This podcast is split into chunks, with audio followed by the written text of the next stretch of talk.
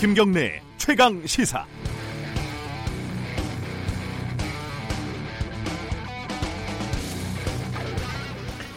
일곱 명의 장관급 후보자에 대한 인사청문회가 어, 뭐 조만간 열릴 예정입니다.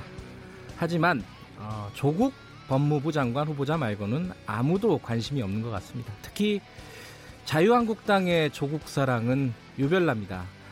8월 들어서요, 제가 찾아봤어요. 어, 어제 12일까지 조국이라는 단어가 들어간 당 대변인, 원내 대변인 논평과 보도자료를 세보니까 16번이더군요. 하루에 한 번 이상 조국 후보자 관련된 공식 자료를 당에서 낸 겁니다. 뭐, 이 자료들을 잠깐 보면은 조국 후보자, 조국을 위해서 사퇴하라. 조국의 미래를 생각하자니 조국을 생각하지 않을 수 없다. 조국 교수, 회복할 시간에 학생들의 미래나 걱정해라. 뭐 이런 등등등입니다. 공식 논평 말고도요, 어, 의원들, 당 지도부들의 발언도 많았습니다. 황교안 자유한국당 대표는 국가 전복을 꿈꾸는 조직에 몸담았던 사람이 법무부 장관에 앉는 것이 말이 되는 이야기인가. 나경원 원내대표는 조국 수석 지명은 야당에 대한 전쟁 선포다. 그러고 보니까요, 나머지 인사청문 대상자 6명은 다 어디 간 겁니까? 어, 경력은 뭐였고 결격 사유는 혹시 있나요? 바뀌는 부처가 어느 부처인지는 기억이 나십니까? 이 후보자들의 이름은 혹시 기억을 하십니까? 자유한국당 논평을 따라해 보자면은 이 조국의 장관 후보자는 조국 하나밖에 없는 것 같습니다. 8월 13일 화요일 김경래 최강 시사 시작합니다.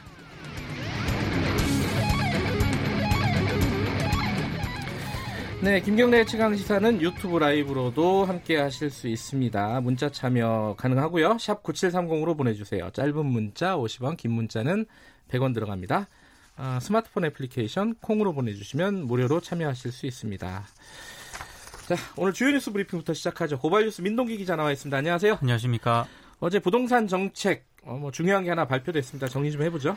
전국 31개 투기과열 지구 가운데 주택 가격이 급등하는 곳에 네. 민간 택지 분양가 상한제가 시행이 됩니다. 네. 10월부터인데요. 국토교통부가 어제 이 같은 개선안을 발표를 했습니다. 민간 택지 분양가 상한제 지정 요건을 완화를 하기로 했는데요. 지금은 기본 요건이 직전 3개월간 해당 지역의 주택 가격 상승률이 물가 상승률의 두 배를 넘어야 한다. 이렇게 되어 네. 있거든요. 네. 근데 아예 그냥 투기 과열지구로 넓혀버렸습니다. 그리고 과도한 시세 차익을 막기 위한 환수 장치도 강화가 됐는데요. 전매 제한 기간이 대폭 늘어나게 됩니다. 어, 분양가가 시세 대비 80% 미만이면 10년 동안 전매가 금지가 되고요. 80% 이상이면 8년간 전매를 금지할 방침입니다. 그리고 거주 의무 기간도 도입이 되는데요. 현재 수도권 공공분양주택에 적용 중인 최대 5년의 거주 의무 기간을 올해 중으로 분양가 상한제 주택에도 적용하기로 했습니다. 어, 이게 뭐 부동산 정책의 끝판왕. 끝판왕이라고. 네, 예, 보통 그렇게, 그렇게, 얘기를 하죠. 그렇습니다. 근데 뭐 우려도 좀 있는 것 같습니다. 네. 이게 효과가 있는지 관련된 내용은 2부에서요. 국토교통부 어, 박선호 1차관 스튜디오에 좀 모시고 제가 좀 꼬치꼬치 물어보도록 하겠습니다. 관심 있으신 분들은 2부를 좀 기다려 주시고요. 일본 소식도 어, 좀 알아보죠. 정부가 일본을 한국의 화이트리스트에 해당하는 전략물자 수출 입고 지상 가 지역에서 제외하기로 했습니다. 네. 사실상 일본에 대한 맞대응에 나선 것으로 풀이가 되고 있는데요. 이 개정안이 20일 동안의 의견 수렴 과정과 법제처 심사 등을 거쳐서 다음 달 중으로 시행이 되면 일본으로 그 전략물자 비민간 품목을 수출하는 기업들이 영향을 받을 것으로 보이는데요. 네. 뭐 이를테면 신청 서류가 지금은 한 종이었는데 세 종으로 늘어나게 되고요. 네. 유효 기간이 3년에서 2년으로 짧아지게 되는 이제 좀 복잡가 절차가 좀 복잡해지게 되는데 네. 정부가 이제 강경 카드를 꺼내든 것이긴 하지만 한편으로는 의견 수렴 기간을 활용을 해서 일본을 협상 테이블로 이끌어내려는 전략이다 이런 분석도 나오고 있습니다. 네. 다만 이번 조치가 일본 산업에 입힐 타격은 그렇게 크지 않을 것이다라는 전망도 있고요. 네. 향후 WTO 제소 등 국제 분쟁에서 일본에 명분을 줄 수 있다 이런 음. 우려도 제기가 되고 있습니다. 어, 현장에서는 어떻게 생각하는지 브리핑 끝나면은 어, 좀 자세히 좀 알아보겠습니다. 어제 좀 전해드렸던 소식이 있는데 일본 화장품 회사죠 DHC 뭐 퇴출 운동이 좀 확산이 되고 있습니다. 네, 중저가 화장품의 주요 유통 창구인 랄라블라고 롭스가 있거든요. 아하. 여기서 DHC 모든 제품 판매를 중지하겠다고 어제 밝혔습니다. 네. 그리고 올리브영을 운영하는 CJ 올리브 네트워크스도 DHC, DHC 상품을 매장 진열대에서 빼거나 매장 진열 뒷단에 배치했다고 밝혔는데요. 어제 소셜 미디어에서는 네. 뭐 잘가요 DHC라는 해시태그를 붙인 게시글이 굉장히 많이 쏟아졌습니다. 네. 사과를 요구를 했는데 DHC 쪽에서 사과 대신에 뭐 유튜브라든가 인스타그램의 계정의 댓글을 차단하는 그런 조치를 취했거든요. 이거에 대한 반발이 더 컸던 것 같습니다. 이 여파는 모델 쪽으로도 좀 이어졌는데요. DHC 모델이 배우 정유미 씨입니다. 네. 이 소속사 쪽에서 사, 사안이 굉장히 심각하다 이런 점을 느낀다면서 정유미 씨의 초상권 사용 철회라든가 모델 활동 중단을 지금 요청했다고 밝혔습니다. 네. DHC 코리아 측은 아직 공식 입장은 없다는 그런 입장입니다. 음, 정유미 씨가 두 명이라서 좀 헷갈립니다.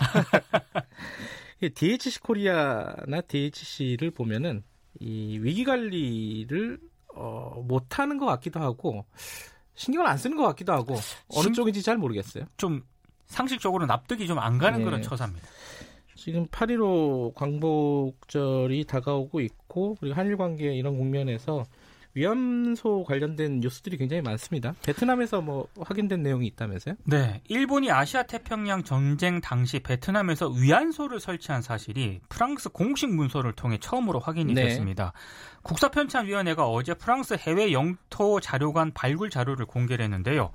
1940년 10월부터 1941년 2월 사이에 베트남에 주둔하던 프랑스군이 일본 군 동향 등을 기록한 군 첩보 보고서를 어제 공개를 했습니다. 네. 1940년 10월 7일부터 12일 사이에 작성된 하이퐁 주둔 프랑스 군 보고서에는 위안소 설치 장소와 자금 출처까지 명시가 되어 있었는데요. 네. 특히 일본군이 베트남 방린 하노이에 설치한 위안소가 표기된 지도까지 담겼습니다. 이 지도들을 보면은요. 방린의 위안소는 일본군 기지 경제 이 경계 지점에 붙어 있었고요. 하노이 위안소는 다른 일본군의 주요 시설들과 함께 시내에 설치됐던 것으로 확인이 됐습니다. 이 공식 문서로 확인이 됐다 이게 큰 의미가 있는 거겠죠. 예. 홍준표 자유한국당 전 대표가 최근 상황에 대해서 한마디 했네요. 쓴소리를 좀 했습니다. 네. 어제 SNS에 반일 종족주의라는 책을 읽어봤는데 이영훈 전 교수가 쓴 책이죠. 그렇습니다. 예. 근데 이건 아니다. 왜 이 책을 보수 유튜버가 띄우는지 이해가 되지 않는다. 음. 이런 글을 올렸고요. 토지 조사 사업, 쇠말뚝, 징용, 위안부 문제 등 전혀 우리 상식과 어긋난다라고도 얘기를 했습니다. 그리고 오히려 일본의 식민 사관 주장과 맞아떨어지는 것이 아닌가 생각이 든다라고 적었는데요. 네. 이것은 보수 우파들의 기본 생각과도 어긋나는 내용이라고도 지적을 했습니다. 아, 홍전 대표는 반일 운동에 찬성하지는 않지만 이 책에 대해서는 동의하기 어렵다. 이러니 보수 우파들이 친일 프레임에 걸려드는 거다 이렇게 주장을 했습니다. 다른 건 뭐 몰라도 홍준표 전 대표는 감각은 굉장히 뛰어난 사람이에요. 그렇습니다. 예. 그거 하나는 인정을 해야 될것 예. 같습니다. 아 어제 트럼프 미국 대통령의 발언이 좀 논란이 되고 있습니다. 소개 좀 해주세요. 한국으로부터 방위비 분담금을 올리는 게 어렵지 않았다라는 취지의 발언을 해서 상당히 좀 파문이 일고 있는데요. 네. 이건 뉴욕 포스트가 보도한 내용입니다. 아, 한 재선 캠페인 모금 행사에서 이 발언을 했다고 하는데요. 네. 어린 시절 아버지와 함께 임대료를 수금하러 다녔던 일화를 소개를 하면서 한국에서 10억 달러 받는 게 브루클린의 임대 아파트에서 114.13달러 받는 것보다 훨씬 더 쉬웠다라고 얘기를 했습니다. 네. 그러니까 주한미군 주둔비를 올린 것을 자화자찬한 것으로 해석이 되고 있습니다. 우리 입장에서는 좀 조롱으로 느껴지죠. 아, 이건 조롱이죠. 예. 예. 그리고 지금 트럼프가 협상 과정을 또 설명을 하면서요. 문재인 대통령의 억양을 흉내냈다고 뉴욕 포스트가 보도를 했습니다. 그래요? 그리고 일본과의 무역 협상에 대해서도 아베 신조 일본 총리의 일본식 억양도 흉내냈다고 뉴욕 포스트가 보도를 했는데요. 네. 아, 트럼프 대통령이 좀 정상으로서 예, 온당한 행동을 한 건 아닌 것 같습니다. 아, 지금 또 발언의 수위가 굉장히 세네. 우리한테 얘기한 것도 그렇지만, 어, 아베 총리한테 얘기한 것도 일본 입장에서 보면은 이게 굉장히 기분 나쁜 말이에요. 음, 그죠? 가미카제를 뭐 사실상 이렇게 뭐 술에 취해서 네. 뭐 이렇게 자살 특공대 그 임무를 수행한 게 아니냐 이런 식의 질문이었다는데 질문을 직접 했다는 건데요. 이게 진짜라 그러면은 이건 좀 도를 좀 넘어서는 게 아닌가라는 생각이 들어요. 많이 아, 넘어간 것 같습니다. 아무리 뭐 아베 총리에 대해서 얘기를 한 거지만은 네. 좀 심하다 이런 생각이 드네요. 네. 아, 마지막 소식 전해 주시죠. 통계청이 어제 2018년 그 임금 노동자 부채 관련 현황을 통계 어, 공개를 했거든요. 네. 지난해 12월 말 기준으로 임금 노동자들이 개인 명의로 금융기관에 빌린 평균 금액이 4,076만 원으로 조사가 됐습니다. 네.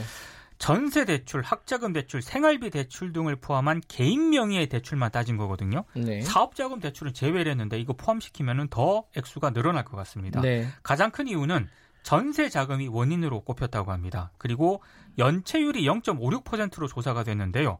특히 소득이 낮을수록 빌린 돈이 크지 않아도 제때 상환하지 못하는 비율이 높은 것으로 조사가 됐습니다.